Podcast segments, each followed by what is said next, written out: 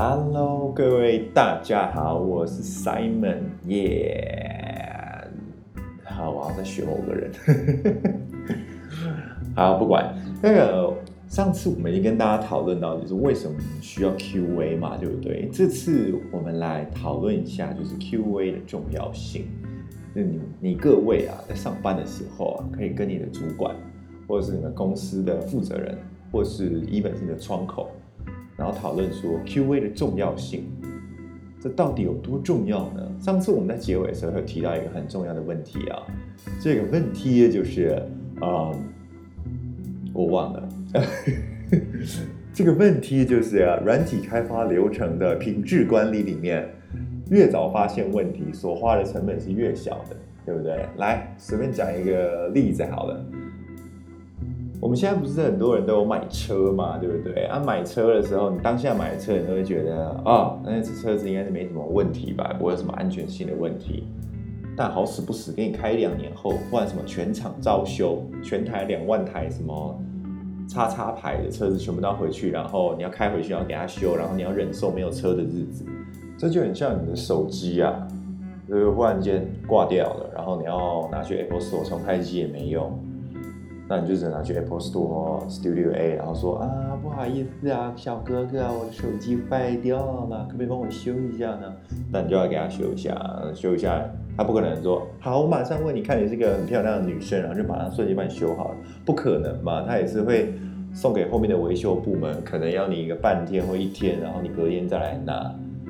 然后就很麻烦啊，呃，而且如果说问题今天不是你的使用状况，或是你摔到，或是你灌到什么乱七八糟的软体造成的问题，如果是 Apple 本身设计的问题，那这个问题就蛮大的嘛。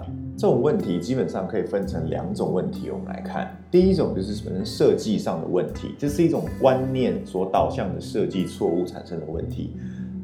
各位还记得吗？还记得我吗？有，就是 Apple 啊，他们之前有降低旧 iPhone 的速度嘛？那他们在设计理念上呢，是说，哎，我旧的 iPhone 我要延长它的电池使用寿命啊，所以我要降低它的那个系统的使用的损耗，也就是它会降速你的 CPU，应该是这样吧？那你的手机被降速，就是你的处理器速度被下降，手机就很明显的变慢嘛。然后在使用者方面来看的话，就会觉得说，哎。杰哥，为什么你的 iPhone 会变慢呢、那是因为你的 iPhone 太旧了，你必须要去买一只新的 iPhone 来更新您的速度。哎呀，真是个两全其美的解法呢。嗯哼，你获得一只新 iPhone，然后 Apple 获得了赚了一只新 iPhone 的钱。在这个欧盟呢，欧盟会觉得说，就是哎，你降低手机速度对消费者是完全不知情的，你变相损害消费者的利益，所以他就罚他两千五百万欧元。要 deceptive commercial practice 触犯欺骗性商业行为啊，那苹果呢也被要求在法国的网站上张贴为期一个月的公告，说因为出事了犯下欺骗性商业行为，而且我同意支付罚款啊。那那时候不是全球就说什么，你只要拿你的手机，然后贴一点点的钱还是多少钱，我忘记了，就是可以，你可以帮你换里面的电池，对。你看到、这个设计行为上的一个观念的偏差，所犯的一个错误，所付出的成本是非常巨大的。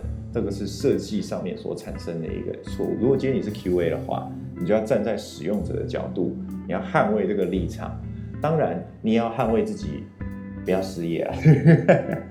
那你呛得太大声以后，下取代这种呃 Apple 这么多员工，我可以不一定要你啊。哎，我不是指 Apple 啊，就是可能是其他公司的员工。对老板讲话还是要客气，然后你要据理力争，这样子可以凸显出你的 credit 还有 value 以外，那人家也会对你觉得说，哎，你其实是个有担当的人哦。我觉得，呃，以上言论我不负责任了。好，讲到第二个哦，第二点呢，其实也是蛮多公司会遇到的一个问题啊，就是我们在品质上的控管上出了点小问题，结果流落到市面上呢。就变成一个很大的问题了，哈哈。我再拿一个例子来举，就是三三三三星的 Note 八，神送的 Note 八呢，我刚想念三，可是又念想念三，所以就变成三三三，搞好蠢哈。三星 Note 八很的那个问题就是它的电池那时候不是很多爆炸门嘛，记得还在飞机上的时候，然后手机就爆炸了。哦，这个问题非同小可，你什么地方不爆炸，在飞机上爆炸，那这就算是一个公安问题了哦。那三星因为这个问题，他们调动了全部的，就是全部的研发单位人去看这个手机电池为什么会爆炸的问题，也推出了一些解决方案。到最后，可是还是有零星的手机爆炸出现。那到最后，这只手机也是黯然的退场了。然后转而支持下一代 Note 9。那这个问题可以给我们什么启发呢？当你全球生产的差不多一百万只手机好了，但今天只要有一百只爆炸，然后有一只、两只可能是在公共场合或是飞机上爆炸，剩下九十九 percent 的人都会觉得他的手机会爆炸。这其实是个品质管理的问题。那后来事后追出原因的时候，疑似也是因为那个电池的供应商。其实老实说，神送并不是制造电池的那一方，它是整合那个电池的。那这个这错到底要算在谁身上，其实也不重要了。哎，等等，你刚刚是不是忘记解释了？什么是嗯，在软体开发里面，越早发现的问题所付出的成本越小，越晚发现的问题所付出的成本越大。那软体开发流程又是什么呢？好，这边我再跟大家解释，拍一下破音啊，跟大家解释一下哦，软体开发流程。但其实软体开发流程没有一个，除了我们那时候学校学教科书外的那一套以外，基本上其实每一间公司的软体开发流程都不一样，你也没有办法说谁的软体开发流程好或是不好。只要你的产品能够赚钱，然后客户也满意也喜欢。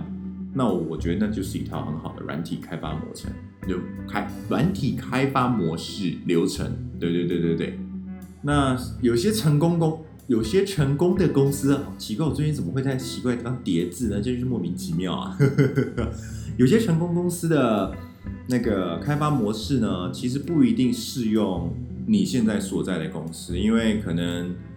那间公司的产品特性啊，可能它是文化领域有关系啊，跟每个国家的人的个性也有关呐，对不对？就是比如说你到一间平均年龄四五十岁的，然后说要早上七点八点，然后做 daily scrum，哎，他们觉得可以啊，就是送完小孩去学校上课后那个时间，哎，正好到公司直直接来一个 daily scrum 啊。可是如果各位是那种二十五六岁那种 晚上可能还要出去玩那种。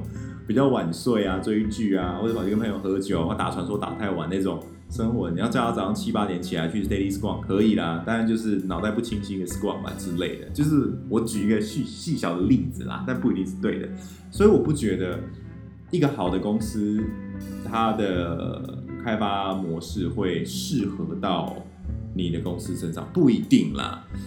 嗯，我不是说在座的各位都不行，而是我是说，哎，就是不一定啦。你要因地制宜，这个有点像纸上谈兵一样。想到纸上谈兵，我就想到了战国时代那时候长平之战啊。这个历史之后，大家有机会跟大家讲，我很喜欢读历史，哈哈。那 anyway。扯回到软体开发流程这个东西呢，一开始其实是我们假设一开始有 requirement 进来，这个 requirement 不管是从老板那边说，哎，我今天想做一个产品，或者是 PM 说，哎呀，小哥哥，这个东西你可以帮我做吗？或者是一个客户直接走进来说，哎，我就是要这个，我给你钱帮我做。假设有这个 requirement 先成立了以后，那我们接下来就是到 planning 的阶段，哎，我们要做这个，要怎么做呢？那我们需要什么部门的人进来讨论呢？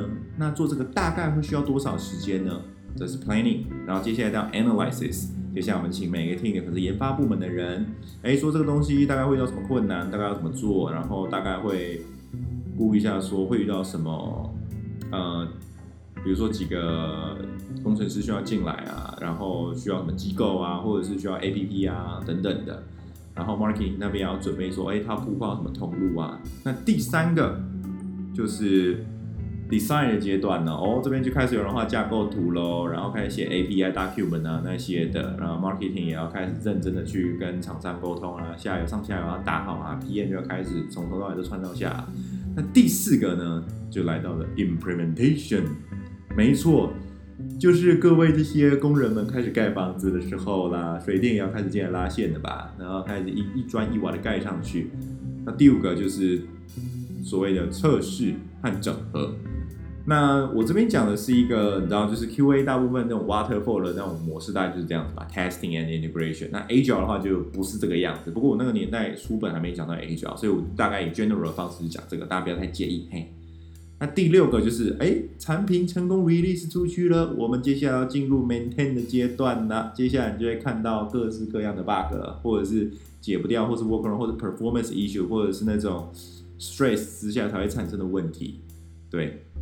那大家心里觉得如何呢？我今天如果这个 bug 是发生在呃 maintenance 我 release 出去的时候，我才发现这个 bug，然后赶快修。哎，这种就是像我刚刚一开始讲的例子，那个车子嘛，对不对？要不然就是像那个，哎，我我也忘记我讲什么例子了。那我今天如果在 maintenance 会发现的问题，我直接 design 阶段或在 implementation 阶段的时候，比如说，嗯。design review meeting 的时候，可能有一个 maybe 有一个 bios 部门的人可能说：“哎，你这个东西可能会遇到什么困难呢？我建议你现在要赶快找到。”哎，他是不是就发现了？那如果在 implementation 阶段的时候，可能是做 code review、peer review 的时候，可能就是：“哎，你这样可能会有 memory leak 的问题哦。我建议你最好不要用这个方法。”哎，那这个问题是不是在很早的时候解决，不会留到后面了？我在一二三四这个阶段找到问题解决，其实。都还不错，就是我可以减少后面，比如说到第五个 testing，你看一个 full regression test，full regression test 或者是个 sanity sanity test，各位 QA 工程师想必都知道这个要花很多时间吧？哎，而且你可能只能测到百分之四十八，前面这个东西不会过啊，再退回去然后重测，然后到最后你要他可能改到的地方是要要你重测，你要从头再来。对，其实我觉得在第五个在找到 bug 在测的时候，其实就已经。很花时间了，所以能在前面的阶段的时候测发现问题，我觉得是好的。也就是，其实我是提倡一个观念啦，就是做一个 QA 或是 QC 的人，其实在前面的阶段他就要进来一起看了。那他有经验，他有做过这个产品，或者他有这个 domain 的 knowledge，他可以及早提出问题，去避掉可能后面发生的一些我们比较难发现的问题，或者是 user 可能直接会面临到的问题。对。以上就是今天的演讲，谢谢大家，欢迎收看我的 podcast，我是 Simon 华，你的 Simon 华，再见。